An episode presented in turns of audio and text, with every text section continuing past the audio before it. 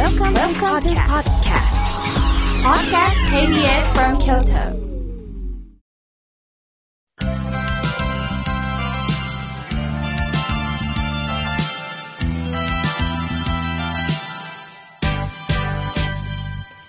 心が笑顔になるには栄養剤が必要です。あなたには心の健康の秘訣、栄養剤はありますか？このコーナーでは、心の栄養剤というキーワードをもとに、様々なジャンルの方々をゲストにお越しいただきまして、ゲストの心の健康の秘訣を探っていくコーナーです。今回はこの方にお越しいただきました。松浦武四郎記念館主任学芸員山本命と書いて山本明さんです。山本さんよろしくお願いいたします、はい、よろしくお願いいたします。まずこのお名前に驚きなんですけれども、はい。あの、両親がですね、まあ、この子が生まれた時にですね、今は平和だけれども、大きくなって、まあ、戦争が起きてるかもしれませんし、まあ、平和な時代がで続いてるかもしれない。けれども、まあ、どんな時代であっても、命を大切にしてほしいという願いをですね、込めて名付けたというふうに聞いております。そうですか。さあ、そこでこの山本芽さんのお仕事が、松浦武四郎記念館主任学芸員ということなんですが、はい、どういったお仕事なんですか、はい、あの、松浦武四郎記念館は、まあ、三重県の松阪市にございますけれども、まあ、そのですね、えー、松阪市の出身である、幕末から、まあ、明治維新にかけて生きた探検家の松浦武四郎を、まあ、広く多くの人たちに知ってもらうために作られた博物館で、まあ、その武四郎に関係する資料を保存し、管理して、まあ、100年、200年先に伝えていくことであったり、古いものをやっぱり調べて、多くの人たちに展示をして伝えたりですね、お話をしたりっていうことを行っているんです。そうなんですか。改めて探検家としてもどんなお仕事なさったんでしょうね、はい、そうですね。あの、若い頃から、まあ、旅が大好きだった人なんですね。というのも、家の前を通る道が伊勢神宮へとつながる古くからの道でありましたので、まあ、その道を行き交う旅人の姿を見て、旅を身近に感じます。で、そして4番目に生まれた子供だったので、はい、まあ、長男ではなく家を継ぐ心配がないということで、自由気ままに旅に出まして、生涯でですね、沖縄以外の日本列島各地を歩き回っているということであったり、また北海道については6回探検を行いまして、そして記録であったり地図を残して、やがて明治維新には北海道の名前を考える、そういう北海道の名付け親と呼ばれている人なんですね。え、でも今あっさり北海道とか全国旅したって言いますけど、はい、時代が時代ですよね。そうですね。もう江戸時代の終わり頃、まあ幕末というですね、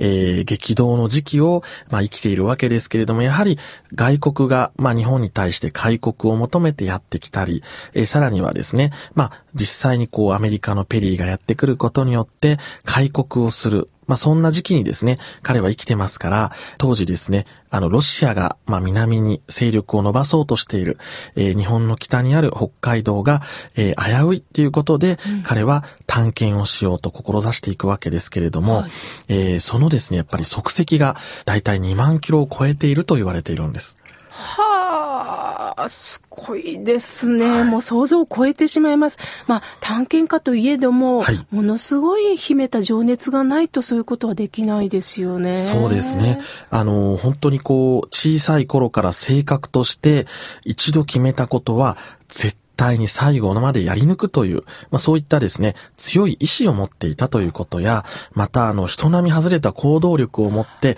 どこへでも歩いていく、まあそんな子であったので、えー、日本中を旅をし、そして北海道を探検をし、まあさらにはですね、えー、旅というものが彼をですね、はい、大きく人間的に成長させていく。まあ例えばですね、はい、いろんな土地を訪ねて、いろんな文化に出会ったり、はい、またいろんな言葉に触れたり、そしてですね、まあ、そうした様々な文化や、まあ、考え方を受け入れることによって日本中を歩き回ってきたわけですから、え北海道で今までと違うですね、文化を育んできた言葉も文化も違うアイヌ民族の皆さんと出会った時に、その文化をやっぱり受け入れていこう。そして共に生きる社会を作ろうという、まあ、民族、共生ということを、おそらくですね、日本で先駆的に取り組んだ人でもあったんだと言われているんです。そうなんですか。はいやはり違う民族の方々と出会うことによって、視野が広がって、はいまたこう生活のこう感覚も変わっていくんですね。そうですね。あの、多くの人たちとの出会いが、まあ、旅の中であったからこそ、自分の考え方、自分の価値観、まあ、そうした自分の文化が、まあ、正しいのではなく、いろいろなところには、いろんな人たちがいて、様々な文化がある。まあ、まさにこの多様性を受け入れるという、そういう考え方を旅を通して身につけていったことが、アイヌの人たちと深く交流をすることにつながっていったんだと思います。そうですね。確かに自分のふるさとは愛するべきですし、はい大切だけど、はいやっぱり違う文化に触れるということは柔軟にもなりますし、はい今おっしゃった多様性ですよね。はい凝り固まった考えだから、こういうことも参考にできるなってことをどんどん吸収なさったんですはね。い。そうなんです。はあ。じゃあ、山本さんにとって、松浦武四郎さんって、どんな方ですか？一言で言えば。あの、この竹四郎という人は、人が誰もやらないようなことをやって、皆さんを驚かせる。そういうことが大好きな人だったんじゃないかと思うんです。まあ、ありがたいことに、まあ、四男さんということで、まあ、家を守る責任はない中ではい、自由にね、そうですね。まあ、あの、生きていかれたけど、ちゃんとお仕事をなさってるんですよね。そうなんです。はい。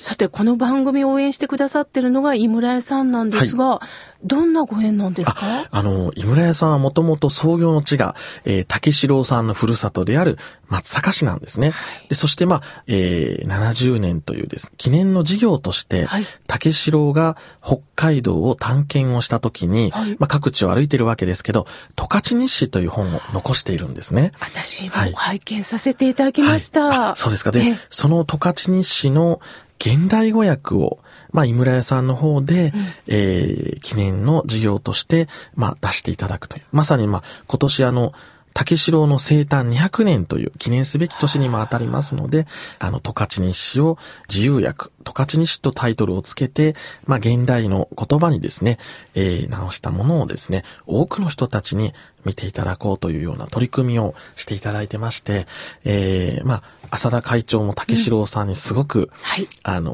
ファンになっていただいているところがあると思います。そうですよね。はい実際あの、井村屋さんも浅田会長をはじめ、もうどんどん北海道に行かれて、はいで、現地の方たちに出会っておられますよね。はいそんなお写真もね、はいよく拝見あししまそうですすしね。ね。あの、小豆は本当にあの、十勝産ええ。で、そしてあの、まあ、お砂糖は、えー天才糖という、ビートという植物から取れる、はい、えー天才糖を使われているということで、まあ、それも北海道産のものをお使いになられているということから北海道ってすごく井村屋さんにとって、あの、ゆかりの深い場所でもあるんですね。本当そうですね。それが名付け親が松浦はい武四郎さんなんですね、はい北海道の。そうなんです。もう全部地元が三重県ということとつながっていきますよね。はそうですか。実際、山本さんは、はい。あの、小豆、おぜんざいとかも食べられますえか、そうですね。あの、小豆も大好きで、えー、もう本当にあの、小豆バーもいつも冷蔵庫に入ってたり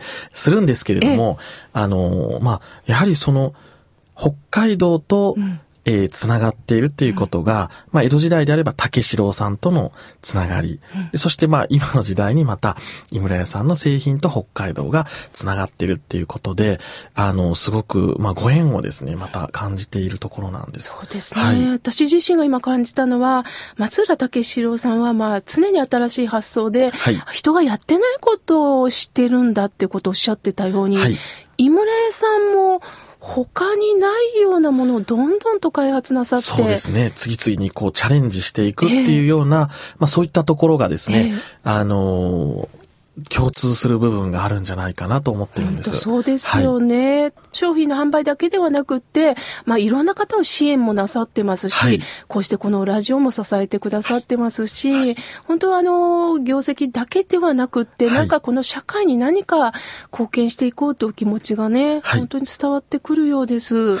山本さん自身は旅はどうですか、えー、いろんなところへ行ってえ、まあ、その土地の景色を見たり、またですね、あの、地図を見るのがすごく好きで、行ったことのないところでも、地図を見ながらですね、はい。またあの、旅をしているような、そういうような気持ちになれたりするんですけれども、はい。あの、竹城さんが作った北海道の地図は、はい。またあの、すごい地図を実は作ってまして、で、あの、それはもう川の流れが一つ一つこう示されていたり、え山の地形を細い毛羽という、まあ、あの、細い線を使って表す技法を取り入れてるんですけど、いっぱいこう山の形が表されていたり、またあの地名がですね、アイヌ語の地名なんですけれども、9800その地図には収められてるんです。で、その地名を見てると、どういうところだろう。あの、地図を見て、楽しみなのは、まあ、あの、その土地の地名を見ることも、やっぱり面白くて、なんでこういう地名なんだろうっていうふうにですね、考えてみると、まあ、北海道の地名っていうのは、あの、地図を見てても漢字で書いてすごく今難しい地名たくさんあるとたく思うんです。さん読めないのもありますよね。これどうやって読むんだろうってあると思うんですね。でそういったものは、ほとんどがですね、アイヌ語の地名からやっぱり来てるんですね。そうです。で、そうしたアイヌ語の地名の元を、やっぱり、江戸時代の終わり頃に竹四郎さんは探検をして、記録をしていった。それがまあ今に、まあ残っているということを考えると、あの地名の持つ意味っていうものを、やっぱりアイヌの人たちが、まあその土地にですね、えーどういう場所でっていうことで名前を付けていったことがですね、やっぱり今私たちが見てもよくわかるということをですね、考えると、あすごいことだなというふうに改めてこう地図を見ながら思うんですね。松浦武四郎さんはただ現地に行ったんじゃなくて残しておられるんですすよね。記録を残すということと、ん。地図を作るということ、ですからやっぱりそれだけ歩きながら記録をして、そしてさらにまとめて、で、地図という形で、まあ、情報発信をしていく。そういったあたりはですね、当時やっぱり誰もやっていないことを次々とこうやっていく。まあ、そこに自分がやっぱり、えー地図を作ることによって多くの人たちに、まあ、北海道がどういうところかということを知ってほしいという思いもですね、現れていますので、歩くだけではなくて、見て、記録をして、まとめて、それを世に送り出すという、そういう意味では、いろんな顔を持っている人だと言えるんです。はい。リスナーの方には今山本さんのお顔が想像できないと思いますけど、もう目をキラッキラして手足を動かしながらね、本当にあの、もう見てるだけであの、はい私引き込まれるんですが、そんな山本さんが、はいやはり松浦武四郎さんに出会ったからこそ、山本さんならではの解説がしていただけるんだなと思ってます。はいはいそこであっという間に時間が来ましたので、ぜひこの山本さんの心の栄養剤とか、山本さんが今仕事をはいなさってる情熱をですね、来週もう一度スタジオに来てお話しいただけないでしょうか。わかりました。またよろしくお願いします。よろしくお願いしします。本日のゲストは、松浦武四郎記念館主任学芸員、山本芽衣さんでした。ありがとうございましたはい、ありがとうございました。